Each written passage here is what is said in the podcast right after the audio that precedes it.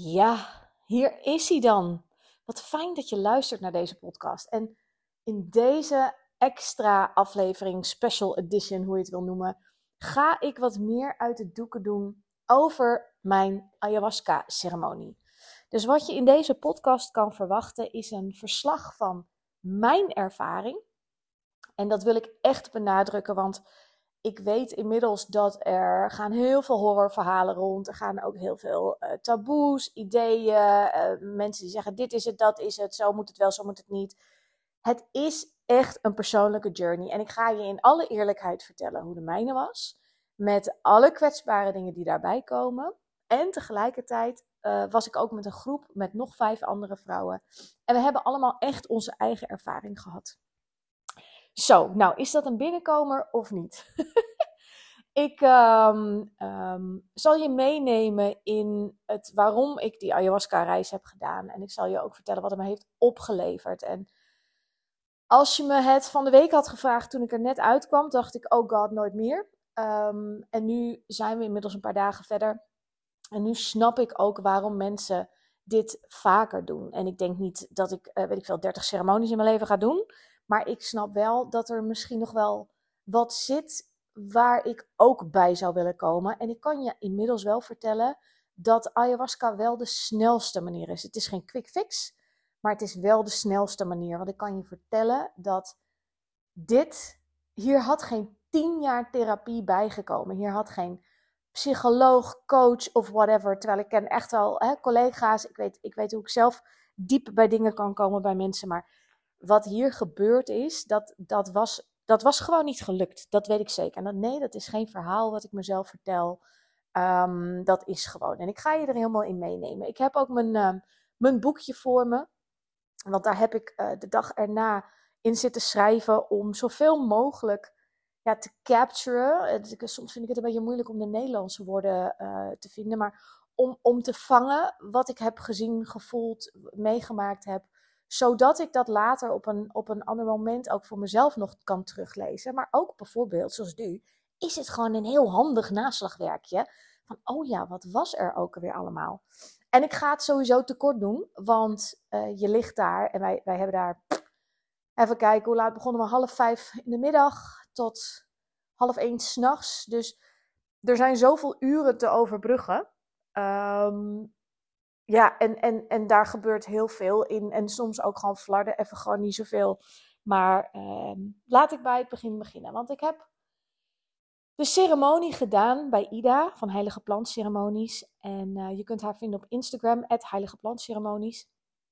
En um, ik ken Ida al jaren.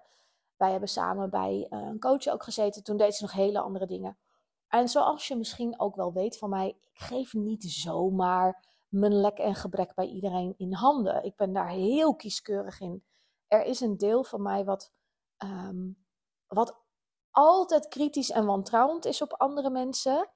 En ik moet echt het gevoel hebben dat ik veilig bij je ben. Dat je me kunt dragen met al mijn problematiek en gekkigheden.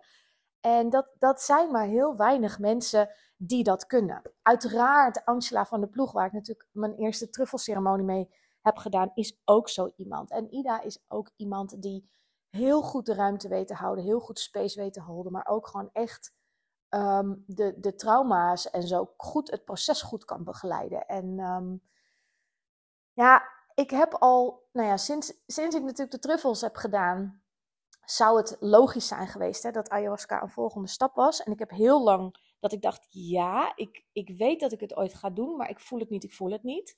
En dan had Ida natuurlijk weer een retreat staan, want die doet heel veel ceremonies. Um, en dan dacht ik, nee, nee, nee, ik voel het niet, ik voel het niet, ik ben er niet klaar voor. En er was een moment, maanden geleden al, dat ik dacht, ja, die van november, dat is die van mij. En um,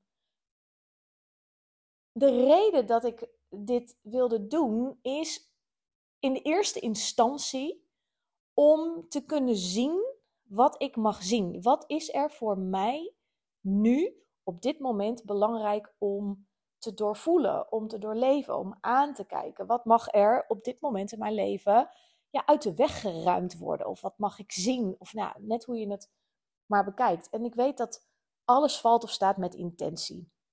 Maar als je me nou vraagt, had je een concrete intentie? Niet direct, omdat ik het ook een beetje open wilde laten. Ik weet namelijk hoe ik ben. En dat is heel mooi hoe dat ook in die ceremonie naar voren is gekomen. Ik probeer dan toch onbewust met mijn geest, met mijn mind, dingen te controleren en daarmee iets vast te zetten. En dat wilde ik niet. Juist voor mij was het heel goed om het eens even niet allemaal op te schrijven en te journalen, maar vooral om te voelen dat ik eraan toe ben om dat te zien te krijgen wat voor mij nu relevant is, waarvan ik voel dat het mijn, ja, hoe leg ik dat uit? Het mijn reis, mijn, mijn gewoon levensreis, dus niet de ayahuasca-reis, maar de levensreis, nog een beetje in de weg staat. Waardoor ik niet, ik voel dat ik ergens heen ga, maar nog niet helemaal daar, me daaraan over kan geven. Dat is denk ik wel het belangrijkste. En ehm, ja, ik heb, die, ik heb Ida sowieso gekozen omdat ik Ida natuurlijk ken. Omdat zij heel veel ervaring heeft. Zij, ehm, eh, zij, zij heeft zelf heel veel uh, ayahuasca-ceremonies gedaan. Dus zelf ondergaan. Heel veel geheeld, et cetera. En ik ik ga goed op mensen die ook hun eigen shit aankijken, maar ook op mensen die iets super wazigs naar iets heel aards en praktisch kunnen tillen. En Ida is echt wel ook zo iemand, hè? net als Angela dat ook heel goed kan. Die kan ook dingen die super zweverig zijn echt terugbrengen naar gewoon de hele praktische eh, essentie van het aardse. Van oké, en, en wat kunnen we er nu hier dan mee in dit leven? En ehm, ja, dus mijn intentie was vooral wat mag ik zien? En ik heb natuurlijk wat dingen allemaal opgeschreven die ik op zich beantwoord wilde hebben. Dat heb ik wel. Ik zal even ondertussen ehm, wat dingen even nazoeken, want ik, er staan verschillende aantekeningen in mijn boekje. Ik schreef letterlijk op de dag voor de ceremonie. Want we kwamen op woensdag 1 november aan. Vond ik ook wel mooi, een datum van 1-11. En dan kom je aan, eind van de middag. Um, iedereen gaat natuurlijk even naar zijn kamer. Ik lag met, uh, met iemand anders op de kamer. En uh, die kende ik al. En dat is echt een beetje, ja, ik noem, noem elkaar altijd zus. Uh, en wij, kunnen heel goed met elkaar. Dus dat was ook nog dikke pret. Iedereen neemt wat te eten mee, zodat je s'avonds met elkaar een soort padluck uh, dingetje doet. En gewoon gezellig alvast in de groep kan landen, elkaar leert kennen. Omdat je de volgende dag natuurlijk die ceremoniedag. En toen ben ik die dag nog even gaan schrijven.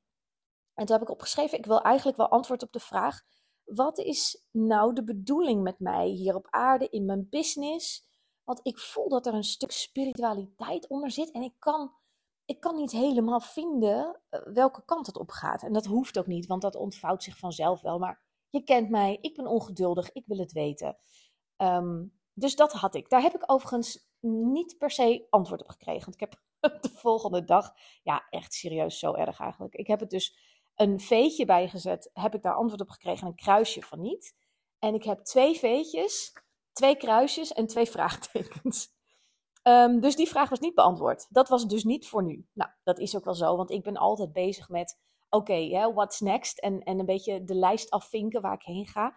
Ja, en nu is de boodschap gewoon even in het hier en nu zijn. Dat is eigenlijk ook heel lekker, maar goed. Um, de volgende vraag die ik had opgeschreven is: wat is het in mij dat zo graag gezien wil worden? En dat is iets, ik vind het heel belangrijk dat mensen me niet overslaan. Ik vind het belangrijk dat als ik iets zeg, dat mensen naar me luisteren.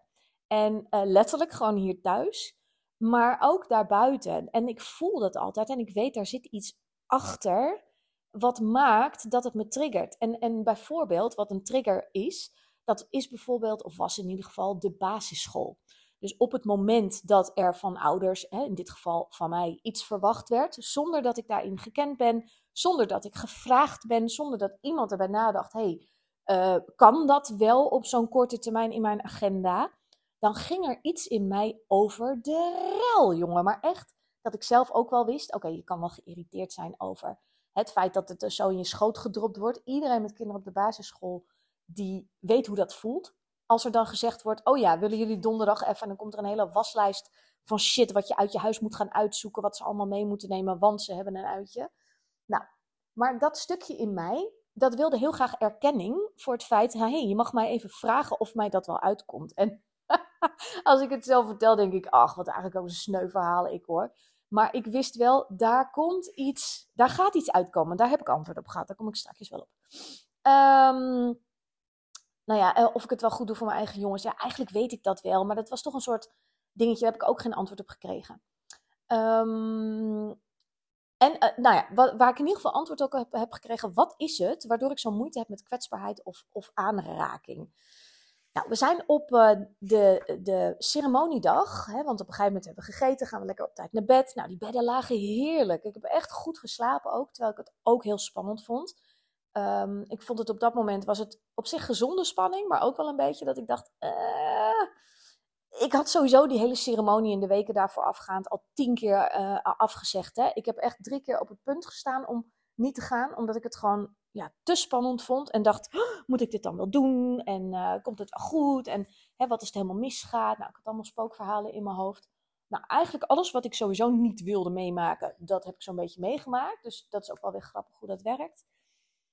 Maar uiteindelijk was ik daar dus en um, ja, had ik die woensdagavond wel gezonde spanning. Maar gelukkig niet heel erg dat ik niet kon slapen of zo. Volgende dag hebben we een hele mooie oefening gedaan. En dat was een, uh, een geboortevisualisatie. En daar kwamen hele bijzondere dingen naar voren. Want dat was eigenlijk al de eerste, het eerste bewijs. En dat was zonder ayahuasca, zonder middelen, helemaal gewoon niks. Gewoon op je gewone thee. wat je gedronken had s ochtends bij het ontbijt. Um, je lijf herinnert zich dingen waar jij met je mind niet heel bewust bij bent geweest, maar wat wel gebeurd is. En ik heb dus mijn, mijn eigen geboorte beleefd en dus ook zeg maar het eerste uur daarna. En wat daaruit kwam, dat was heel bijzonder voor mij, want nou ja, je weet misschien het verhaal hè, van mijn biologische vader, die ons natuurlijk in de steek heeft gelaten toen ik nog maar vier maanden oud was dat is best wel een verhaal in mijn leven, kun je je voorstellen. Plus dat het gewoon heel veel eh, boosheid en verdriet natuurlijk ook bij mijn moeder heeft opgeleverd. Waardoor de herinneringen, nou ja, die ik eigenlijk ook niet eens heb aan mijn vader, maar die zijn altijd gekleurd door uh, woede, uh, verdriet, uh, ellende, omdat ik heb gezien hoe, hoe mijn moeder daarmee omging. Maar in die visualisatie ben ik er dus achter gekomen dat A, was ik heel erg gewenst door beide partijen. Mijn, mijn, mijn biologische vader was wel even in shock toen hij hoorde dat mijn moeder in verwachting was. Maar was wel echt heel blij dat ik er was. Nou, dat, als jij dat niet mee hebt gemaakt, dat een van je ouders bijvoorbeeld het gezin in de steek heeft gelaten, dan kan ik je niet uitleggen hoe belangrijk dat stukje is voor gewoon de erkenning van je zijn. daar zit natuurlijk ook al een heel groot stuk gezien worden. Letterlijk erkenning krijgen voor je bestaan. Maar een ander mooi moment was dus letterlijk na de geboorte, dat ik als net geboren babytje dus minimaal een half uur, want zover ging die visualisatie, een half uur in totale harmonie met mijn beide ouders uh, heb gehad. En dat heb ik nooit gehad. Mijn ouders heb ik überhaupt nooit samen gezien. Ja, één keer toen ik negen was. Nou, dat was niet zo'n hele fijne ervaring. Um, dus die herinnering, of eigenlijk meer dat gevoel wat het gaf, ja, jongen, dat, dat is goud waard. Dus ik had eigenlijk donderdagochtend al het gevoel van: oh mijn god, dit levert nu al heel veel op. Dus ik kon me daar heel makkelijk aan overgeven. Ik weet nog dat Ida vertelde wat we gingen doen. En ik dacht ja, dagen. Je, ik bedoel, los van wat ik allemaal al heb gedaan aan persoonlijke ontwikkeling. En van die live weekenden en coachingsoefeningen. Dat ik wel eens heb gedacht, nou, als iemand dit van buiten toch staat te filmen, dan denk je die mensen die sporen niet. Nou, zo'n zo gevoel had ik daar ook bij. En, en toch weet ik gewoon, ja, we gaan dit gewoon doen. En het is fucking magisch wat er gebeurt. Dus zo um, ja, was, was de, de donderdag begonnen. Nou, toen hebben we na die oefening hebben we nog een lichte lunch gedaan. Dus dan moet je denken aan, hè, je kon wel kiezen wat je wilde eten. Ik heb volgens mij salade gegeten met paprika. Nou, die zag ik s'avonds natuurlijk weer terug, dat snap je. En een soepje. Had een hele lekkere spitskoolsoep. En dat smaakte eigenlijk naar aspergesoep. En dat vind ik best wel lekker. Dus um, dat was heel grappig. Uh, ik heb gewoon een lichte maaltijd. Want je weet al, ja, om half vijf, dan moeten we klaarzitten. Dan gaan we beginnen. Ja, en heel eerlijk, uh, als je ayahuasca gaat doen, dan weet iedereen dat de kans dat je gaat kotsen is gewoon heel groot. Het hoeft trouwens niet. Wij waren met z'n zes en er waren twee mensen die dat niet hadden. Vier mensen die het wel hadden. En ik heb het wel eens vaker gehoord van mensen die dat dus niet hadden.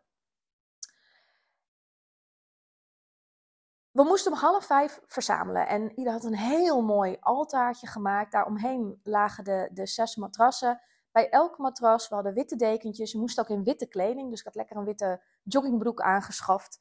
En een witte trui, want ik weet hoe dat gaat. Ik ga het koud krijgen. Dat, uh, dat was bij de truffelceremonie toen ook intens, intens koud. Dus daar was ik nu ook op voorbereid. Nou, alles is, is wit en licht. En dat heeft ook uh, ja, een soort ceremoniële waarde. Dat is ook heel mooi. Licht is natuurlijk ja, fijn, goed. Um, overal staan emmertjes, ook witte emmertjes. uh, wc-rolletje erbij. Alles wordt helemaal gekofferd. Nou, dan gingen we onze eigen totems en edelsteentjes. Iedereen had wat meegenomen. Ik had um, een obsidiaan, een stukje periet en een rozenkwarts mee. Lippenbalsem had ik ook mee. En voor iedereen ook een uh, gratis lippenbalsem meegenomen. Als een soort van, uh, ja, het is natuurlijk en mijn visitekaartje. Um, maar het is ook heel fijn, omdat je, ja, met, met, ook met dat overgeven en zo. Jij krijgt gewoon een droge bek, jongen. Dat gaat helemaal nergens over. Dus iedereen was helemaal blij. Toen, uh, ik moet ondertussen even denken hoor, voordat ik mijn aantekeningen erbij pak. Want die gaan natuurlijk echt over de ervaring zelf. We hebben allemaal een plekje uitgekozen en ik voelde de hele dag al ja, een, één plekje wat, wat heel erg mijn aandacht trok. En dat was ook bij de muur. En ik dacht al, die muur ga ik vanavond nodig hebben, sowieso. Want ik kan niet zo heel goed uit mezelf rechtop zitten. Dat heeft ook alles te maken met mijn bekkenproblemen nog van mijn eerste zwangerschap met mijn oudste. Um, maar ik dacht, ja, die muur, weet je, laat mij maar ergens tegenaan hangen. Want volgens mij uh, uh, ja, ben je fysiek gewoon best wel een, een vadoekje, zo gezegd. Nou, we zijn, we zijn uiteindelijk, want we zouden om vijf uur starten, dat werd half vijf. Want ja, heel eerlijk, wij zaten natuurlijk allemaal helemaal eh, hip en happening klaar in onze witte dingen. Ik had ook nog mijn poppel mee, ken je dat nog? Van, als je een jaren tachtig kind bent, dan ken je nog de poppels. Dat waren knuffelbeestjes en dat was van een tekenfilm. En die kon je, die hadden een soort rugzakachtig uh, deel en die kon je omvouwen, waardoor ze in een soort bal veranderden. Nou, ik heb er ook een, die vond ik vorige week, twee weken geleden in de schuur terug toen ik iets anders zocht. Dacht ik, oh, die ga ik meenemen. Want die stond namelijk in mijn kindertijd altijd op het, ja, wat is het, soort kastje boven mijn hoofd, wat aan mijn bedding uh, gemonteerd zat. Dus ik heb hem ook letterlijk bij mijn hoofdend uh, neergezet tijdens die ceremonie. Toen begonnen we in de kring. Hebben de kring geopend. Iedereen maakte heel mooi, hè, opende de ceremonie, vertelde ook over wat we gingen doen. Daar heb ik, geloof ik, één kleine memo een beetje gemist. Maar daar kom ik zo meteen op. Toen kregen we eerst het eerste drankje. Nou, en dat werd mooi uitgeschonken. Het was gelukkig niet zoveel, maar het is inderdaad heel goor. Nou had ze letjes allemaal bakjes met uh, een pepermuntje en een, een dingetje en een datje en druifjes. Dus ik heb druifjes gedaan. En eigenlijk als je dat slokje naar binnen goot en je nam meteen een druif, dan had je er helemaal niet zo'n last van. Dat eerste drankje, dat helpt je om in je lijf te zakken. Zodat de ayahuasca die daarna komt, beter en dieper zijn werk kan doen. Dat duurt ongeveer 20 minuten zit daartussen. Dus, nou ja, eerste drankje, iedereen ging weer zitten. Gingen we nog een kaartje trekken. Ik had nog een hele mooie kaart, maar ik had mijn bril niet op. Die had ik bovenin gelegd. En ik dacht, weet je, ik wilde eerst vragen of iemand anders het wilde voorlezen. En toen dacht ik, nee, ook dit ga ik niet van tevoren weten. Laat het maar even lekker zitten. Ik ga het morgen lezen als we klaar zijn. Dus ik had hem uh, neergelegd bij mijn uh, obsidiaan en uh, ik had mijn andere steentjes had ik naast me en die obsidiaan had ik op het altaar gelegd. En obsidiaan staat onder andere een hele diepe zwarte steen. Die staat onder andere voor ja, het mogen zien wat er te aanschouwen moet zijn voor jou. Hè? Dus ja, dat past helemaal bij dat thema van mag ik, mag ik doorleven? Laat mij maar zien wat ik nu moet weten. en ik ben er klaar voor, ook al is het pittig. Dus goed, nou, dat duurde nog geen uh, tien minuten. Of ik dacht, zo, ik vind dit drankje eigenlijk ook best al wel. Ik kreeg een beetje klam zweetachtig. En ik dacht, nou, hier begint al wel wat. En mijn lijf, oh jezus, ik heb zoveel drugs door mijn lijf heen gejast. Dus weet je, ik ben ook wel wat gewend. Maar dit is natuurlijk wel van een andere orde. In de zin van, de intentie daarachter is anders. En dat beleeft mijn lijf dus ook anders. En op een gegeven moment ging mijn hartslag omhoog. Toen vroeg ik nog aan de anderen, hebben, er meer mensen dat? Nou, Eigenlijk was ik daar de enige in.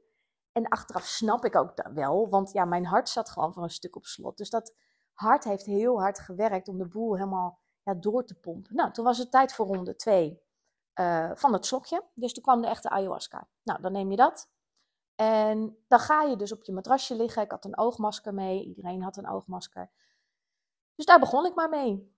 En uh, Ida zet hele mooie muziek op. Die heeft een hele mooie speellijst. Die, um, ja, die, die je eigenlijk ook begeleidt door het hele proces heen. En dat is soms heel mooi en licht en soms heel pittig en intens. Eh, ik heb echt wel momenten gehad dat ik dacht: zet uit, zet uit, zet uit. En waarom? Omdat ik niet naar dat gevoel toe wilde. Het eerste deel van die ceremonie, en dat heeft een paar uur geduurd, ben ik vooral heel erg fysiek bezig geweest. Ehm, het was, nou ja, het, het was ik kan, ik kan het ook niet helemaal duiden, maar het was een soort klam, klam zweet. Kreeg intens koud, rillingen. Ik heb um, spierspasmen ook gehad, vooral mijn nek en mijn rug. Dat ik dacht, nou, wat is dit? En mijn hoofd was daar continu ook bij. Hè? En ik weet, Ida zei ook, probeer daar niet in te zien. Ga je, doe overgave, want hè, de, de ayahuasca neemt je sowieso wel mee. Dus je kan er wel tegen gaan zitten vechten met je mind. Maar dat heeft geen enkele zin, kan ik je vertellen. Duurt alleen maar langer. En ze zei ook, want dat ging natuurlijk over dat kotsen. Als je voelt dat je misselijk wordt, pak nou maar je bak erbij. Ga er maar boven hangen, want je ontkomt er niet aan als het voor jou de bedoeling is. Dus de eerste keer dat ik voelde, oh, nu word ik ook misselijk. Toen moest ik eerst nog omhoog komen. Nou, dat vond ik al een uitdaging op zich. En toen was daar de muur. Ja, ja. En toen dacht ik, oh, thank God dat ik dat muurplekje heb gekozen. Nou, bak erbij. Ik ging als eerste kotsen. Dat, en ik weet nog dat ik dacht, oh top, dat heb ik weer, ik ben de eerste. Ik was niet de eerste die heel hard moest janken, dus toen dacht ik nog, oh fijn, dat ben ik dan weer niet. Dus kun je nagaan hoe mijn, mijn mind nog aanwezig was, want de bedoeling is dat je gewoon ja, helemaal meegenomen wordt in die ayahuasca. Dat kotsen, dat bleef ook maar doorgaan. In de zin van, hè, als je de eerste keer moet kotsen, dan snap je nog dat er ook heel veel uitkomt. Uh, toen dat moment even voorbij was, dan, kan je, dan kon je ook wel weer gaan liggen en dan kwam er even niks. Hè. Dan was er echt even een soort, ah, een beetje ontspanning. Dan kon ik er wat beter inzakken. Maar al heel snel moest ik weer. En, um, en toen moest ik dus ook nog poepen. Ja, ik zweer het je. Ik zou eerlijk zijn in deze podcast. Dat ga ik ook helemaal doen. En toen dacht ik, oh kut, oh kut, hoe ga ik in deze staat van zijn? In godsnaam naar de wc. Nou, dat was drie meter verderop. Maar je moet natuurlijk van je matras af, om de spulletjes heen, door de deur naar die play. Nou, in feite, op het moment dat je gaat staan en besluit: ik ga naar die wc, gaat het eigenlijk al stukken makkelijker. En als je dat niet zelf kan, dan is daar Ida om je te begeleiden. Uh, die begeleidt je sowieso, hè? maar als je het besluit niet kan nemen of denkt: oh, het kan niet, dan zegt Ida gewoon: dat kan jij wel. En op de een of andere manier, bam, dan kan je dat ook. Nou, ik op die play. Ik zal je de gruwelijke details besparen. Maar gelukkig stond daar ook een emmer. Dus ik zat daar en ik dacht, top dit, top. Ik heb dat precies wat ik niet wilde. En dat was helemaal de bedoeling. Ik ben daar op een gegeven moment, nou, het was ik klaar en ik weer een echt hulde aan Ida dat ze dit werk kan doen. Hè. Ik zou echt wegrennen, jongen. Oh, jongens.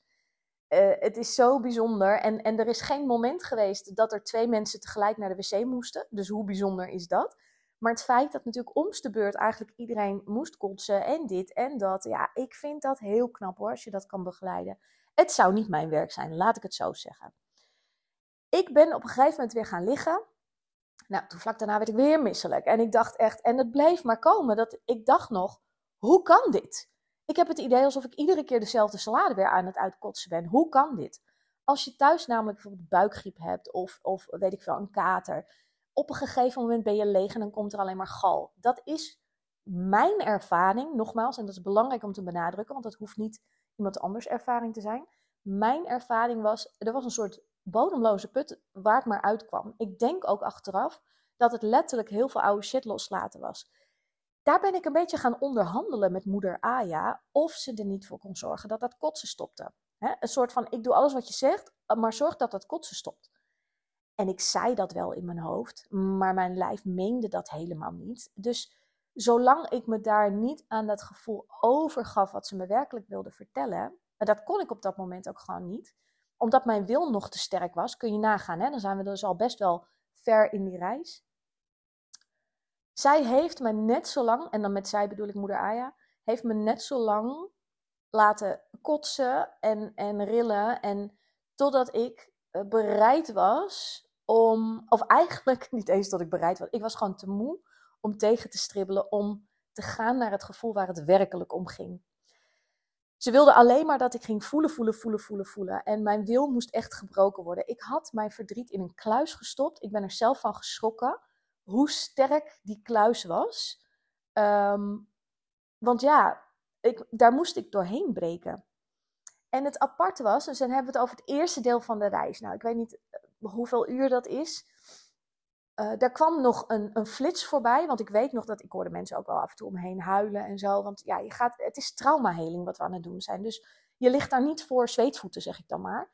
Uh, het is ook niet zo dat, dat je denkt, ook oh, ga even lekker trippen. Daar is dit niet voor bedoeld. Dit is er echt voor bedoeld als je toe bent om door je donkere um, stukken te gaan. Of soms hè, dat je contact wil maken met je hogere zelf om te zien welke kant je op mag. Want het kan alle kanten op in de ceremonie. Je krijgt wat je nodig hebt. En voor mij, als persoonlijke ervaring, wist ik gewoon, ik moet door een pittig stuk heen. Maar er kwam dus ook, ik had geen beelden. Ik hoorde iedereen uh, naar huilen en zo, dus die maakte dingen mee. Ik had het echt alleen maar fysiek. En ik dacht nog, nou als dit het is jongen, wanneer komt dan zo'n beeld? Wat moet ik hiermee? Er vloepte op een gegeven moment een beeld door mijn, door mijn hoofd. Uh, en dat was heel, net zo vlug weer weg als dat het kwam. Van mij, ook al zag ik mezelf niet, maar ik wist dat ik het was. Uh, in een concentratiekamp. En dat bevestigde precies wat ik al, nou ja, ik zal niet zeggen mijn hele leven, maar wel heel lang al voel. Dat ik daar een link mee heb. Dat daar ook een, een oorsprong zit in mijn strijdvaardigheid om onrecht en uh, ja, menselijk leed de wereld uit te willen helpen. Dat ik het vind en echt voel vanuit mijn tenen dat iedereen op de wereld het recht heeft om zichzelf te zijn. En wat een ander ervan vindt is dikke prima, want je hebt ook recht op je mening. Maar ga elkaar er niet mee lastigvallen. Ga elkaar er zeker niet op zo'n manier mee um, ja, te lijf. Dus ik zag mezelf in een concentratiekamp en ik was aan het ontsnappen. Want ja, dat ben ik ook.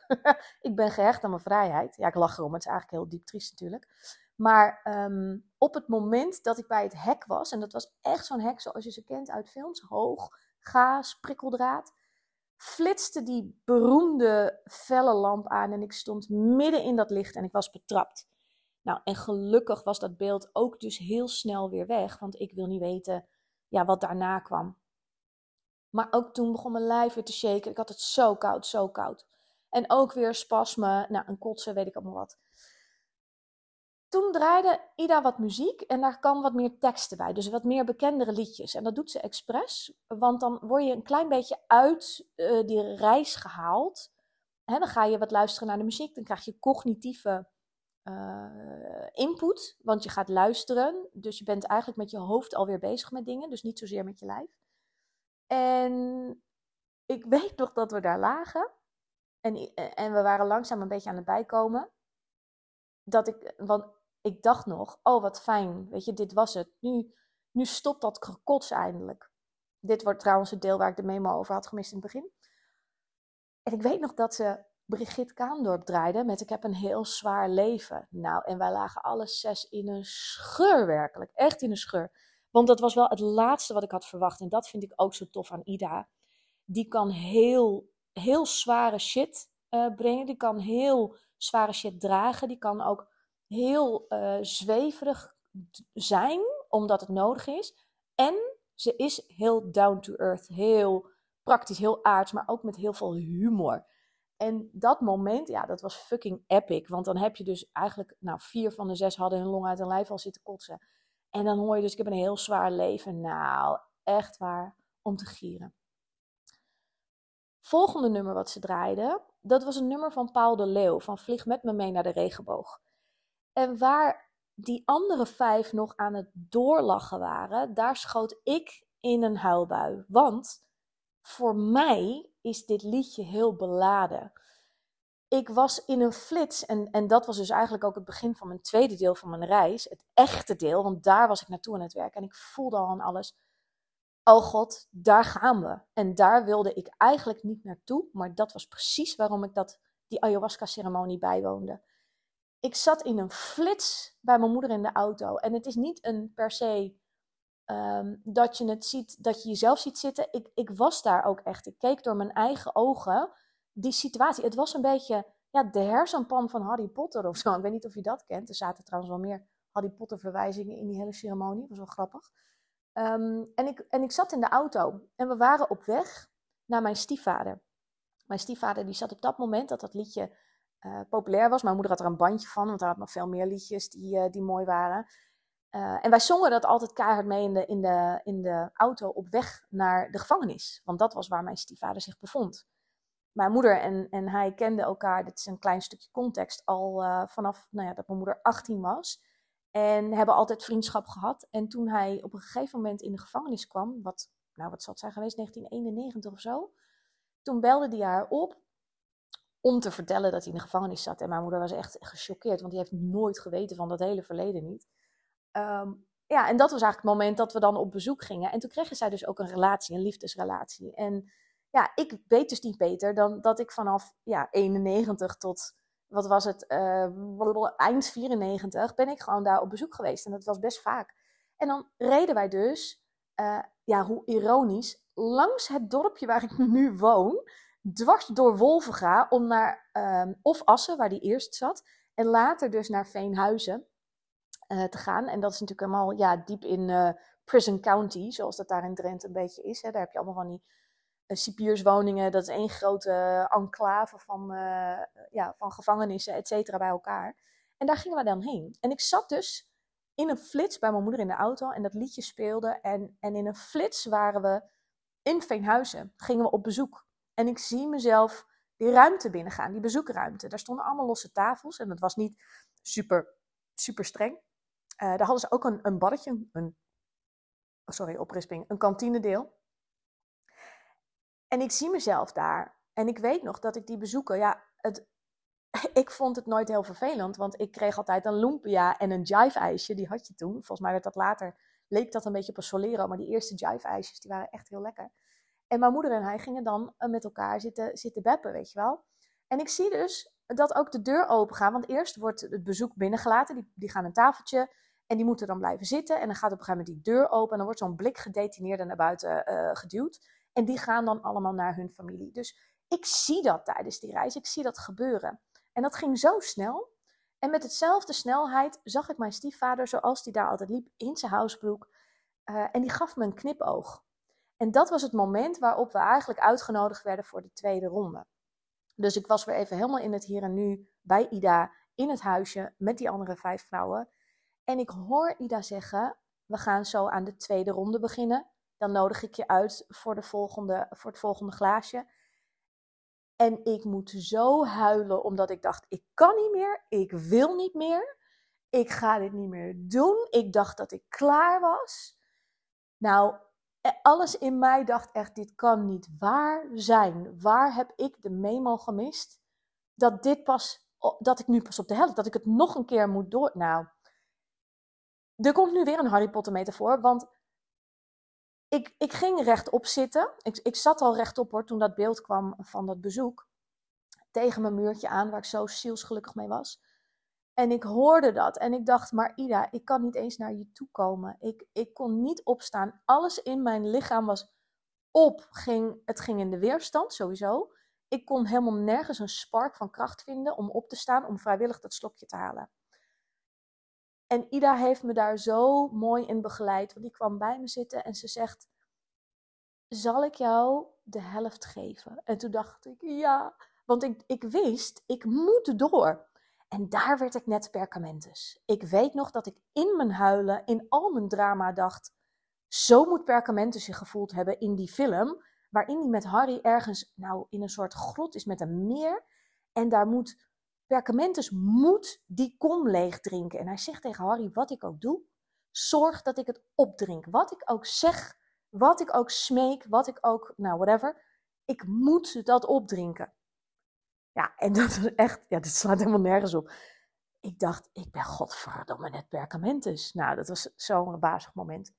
Maar goed, dus je krijgt weer twee drankjes. En die druiven, nou die druiven die heb ik wel, wel, wel, wel drie keer natuurlijk weer terug zien komen. Sowieso. Ehm, maar goed, ik, ik, moest, ik moest gewoon door. Ik moest gewoon door. En het, het tweede deel, ja, dat was, dat was heel, heel, heel bijzonder. Want ik weet ook nog, want dan krijg je natuurlijk ook een verdieping, want je gaat dan nog een laagje dieper. Ik weet nog dat op een gegeven moment om me heen helemaal, het werd helemaal rood. En je ligt natuurlijk met je ogen dicht, hè, want je ogen open doen vond ik echt een uitdaging. Dus het meeste heb ik mijn ogen dicht gehad. Zonder masker trouwens, dat vond ik al heel snel bloedirritant.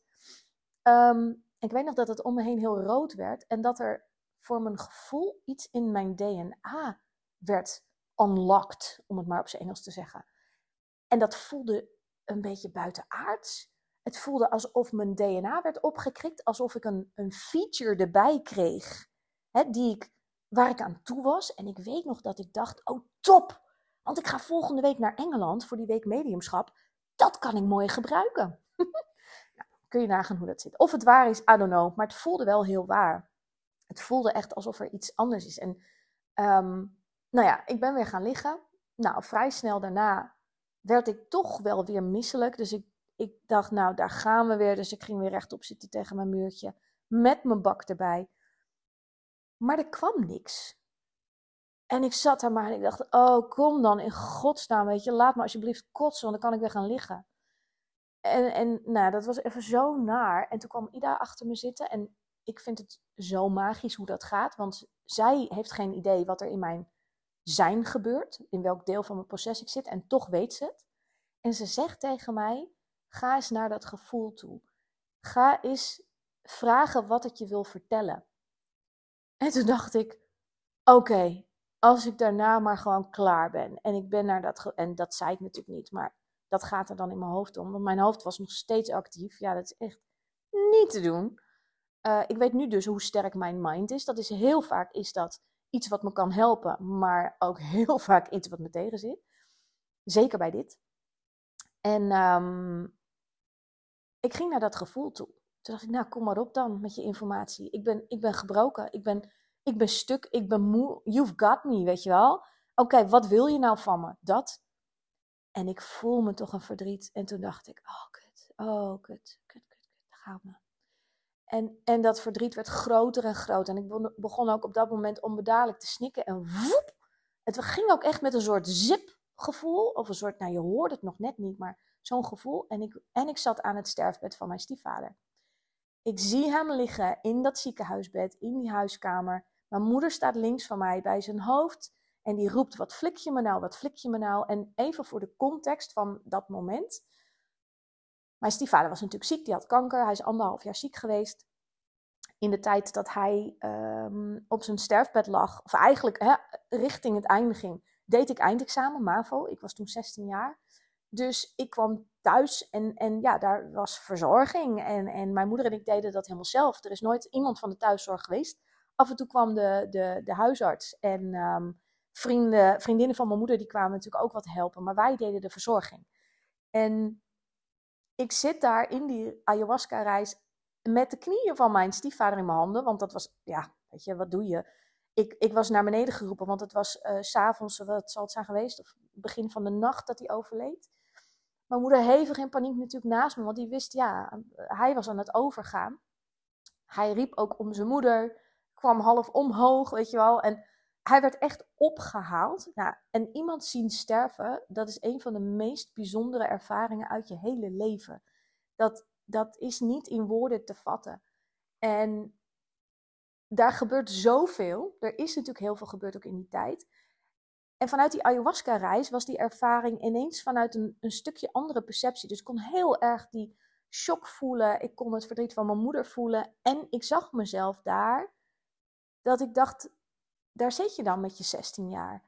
En woep, dat beeld uh, vervaagde weer of, of nam me mee naar de, de dagen ervoor.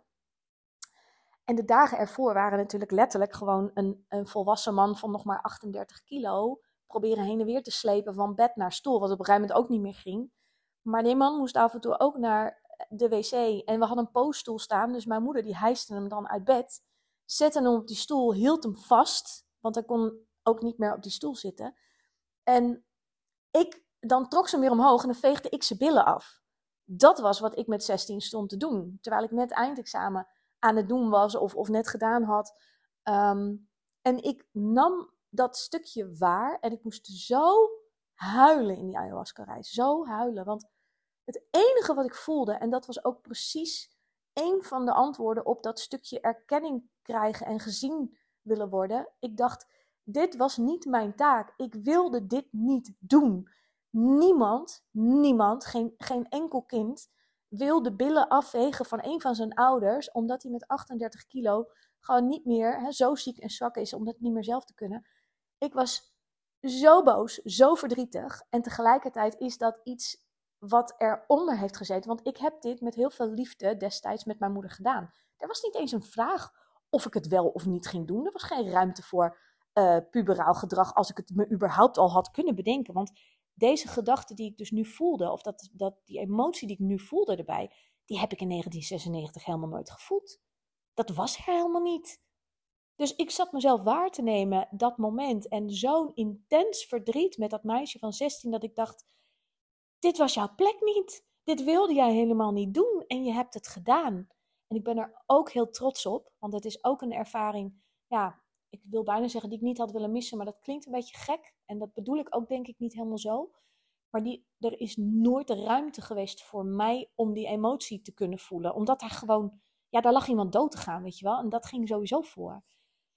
Nou, dat moment vervaagde ook weer een zip. Ik stond ineens op de middelbare school. In diezelfde periode. En in die periode van 1996, waarin ik eindexamen deed in de MAVO, werd ik ook heel erg gepest.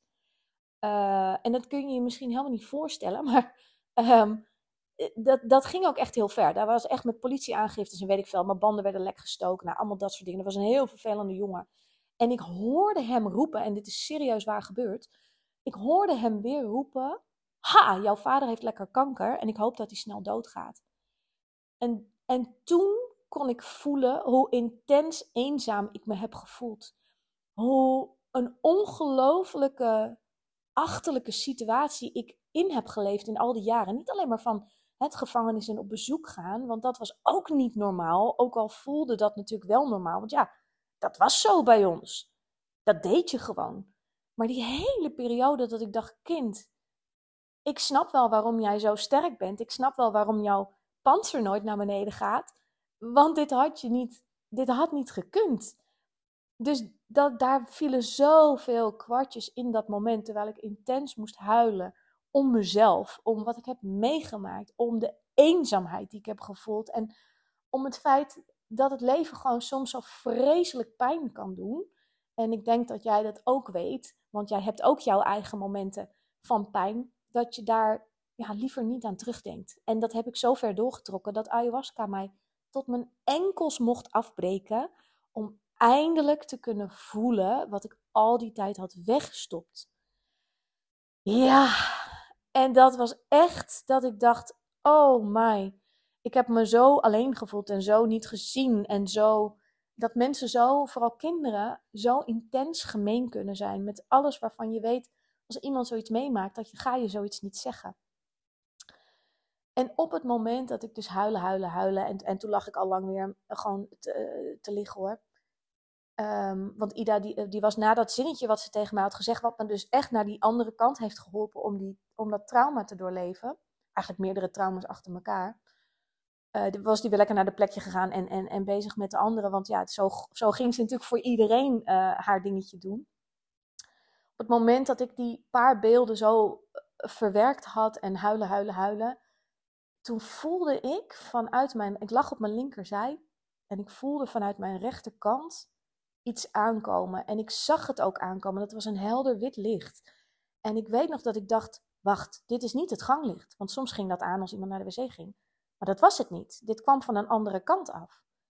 En ik voelde ook een, een kou van mij rechts. En ik weet inmiddels ook van mediumschap, als ik dat voel, dan is daar iemand. En ik wist wie het was, want dit was Frank, dit was mijn stiefvader.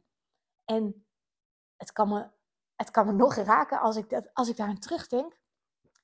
Want dat moment was hij daar. Daar is geen twijfel over mogelijk. En wat er gebeurde, was dat een deel van zijn ziel rechts met een deel van mijn ziel versmolt. En dat was een, ik kan er niet woorden aan geven anders dan een intense zielsknuffel. Van bewustzijn tot bewustzijn. En daarna, dat duurde ook niet heel lang. En daarna voelde ik dat hij wegging. En dat was helemaal oké.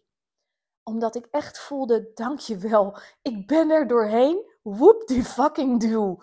Um, En ik, ik wist ook, je bent nooit weg, want je bent er altijd. Hè? Je bent er als ik je nodig heb. Ehm, maar dat was zo mooi, zo intens mooi. En toen kon ik ook letterlijk ontspannen. Gewoon ontspannen, omdat ik wist, ik hoef niet meer te kotsen.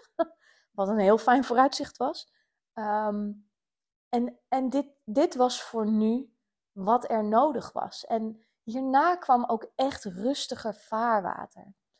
En toen ben ik op een gegeven moment nog uh, even gaan plassen. Want dat, dat had ik al uren uit liggen stellen. Want ik dacht, ik ga echt niet plassen, wat op. Ik ga niet meer opstaan, gewoon niet. Als ik niet echt gewoon hier ter plekke denk dat ik op dat matras ga plassen of zo, dan ga ik gewoon niet. Punt. um, maar dat was het ook echt. En op een gegeven moment gaat Ida weer wat muziek draaien die wat bekender is, waardoor je weer heel lichtjes hè, in het hier en nu gaat komen. En uh, ja, op een gegeven moment voel je ook echt dat de plant wat uit begint te werken. En dat duurt natuurlijk nog best wel lang hoor. Dat, je, dat die niet uitgewerkt is, maar je voelt wel weer grond onder je voeten. En je denkt, oh ja, oh ja, ik, uh, we, zijn, we zijn een beetje uit de reis. Je hebt nog wel die roes die je nog voelt. En het een beetje licht in je hoofd en een beetje mellow. En dat was ook tof, want Ida had ondertussen ja, een hele tafel klaarstaan met ja, alles wat je zo'n beetje dan zeg maar de weken daarvoor niet mag. Dus hagelslag en Nutella en kaas en nou, de hele mikmak. Nou, ik moet heel eerlijk zeggen, het laatste waar ik behoefte aan had was eten. Um, maar ja, sommige mensen hebben dat wel. Hè? Ook heel veel fruit. Het is heel goed om daarna ook veel fruit en zo te eten. Ja, en dan kom je heel langzaam allemaal bij zinnen. En dan, en dan je voelt zo'n verbondenheid met elkaar. Hè, terwijl je sommige mensen, ja, ik had de meeste mensen kende ik helemaal niet voor die dag. En nu voelt het als een, als een soort sisterhood reis die we hebben gedaan als zielen. En er, waren ook, er was ook heel veel energie en spirit en, en allemaal ja, liefdevolle ja, energieën die ons aan het helpen waren. Ik kan niet anders omschrijven. Dat was echt voelbaar. En ik geloof dat ik in mijn leven nog nooit zo'n intense ervaring heb gehad. En um, de truffelceremonie was ook heel intens. Hè? Daar, daar, die kan je ook nog luisteren. Dat is podcast 106 uit mijn hoofd. Um, maar dat was weer heel anders. En ik denk ook wel dat dat echt het klaarstomen is geweest voor het, uh, de volgende stap. En ik zei ook tegen Ida: hier had echt geen psycholoog, coach of whatever bijgekomen. Dit zat zo diep in mij verstopt. Dit had ik nooit toegelaten. En dat is allemaal op onbewust level. Want ja, heel eerlijk, natuurlijk wil ik, wil ik voelen, ik wil leren, ik wil er doorheen. Ik wil zelf ook blokkades breken. Ik zit mijn klanten ook altijd te vertellen en, en, en te helpen. Het kan niet zo zijn dat ik er dan in blijf hangen, toch? Of niet mijn eigen shit wil aangaan. Maar ik had hier nooit bijgekomen. Dit, dit zat echt in een kluisje verstopt. Of een kluis, niet een kluisje. En uh, ik ben ayahuasca heel dankbaar dat ze me eigenlijk tot mijn knieën of tot mijn enkels heeft afgebroken. Om me te kunnen laten voelen. Want het voelde daarna zo licht. Niet alleen maar omdat ik gewoon liters gekotst heb, maar gewoon zo'n weight off the shoulders. Ja, dat, dat is onbeschrijfelijk. Ik denk niet dat ayahuasca voor iedereen geschikt is. Um, ik denk echt dat het iets is waar je zelf voelt dat je er aan toe gaat zijn. Ook al is dat niet misschien volgende week.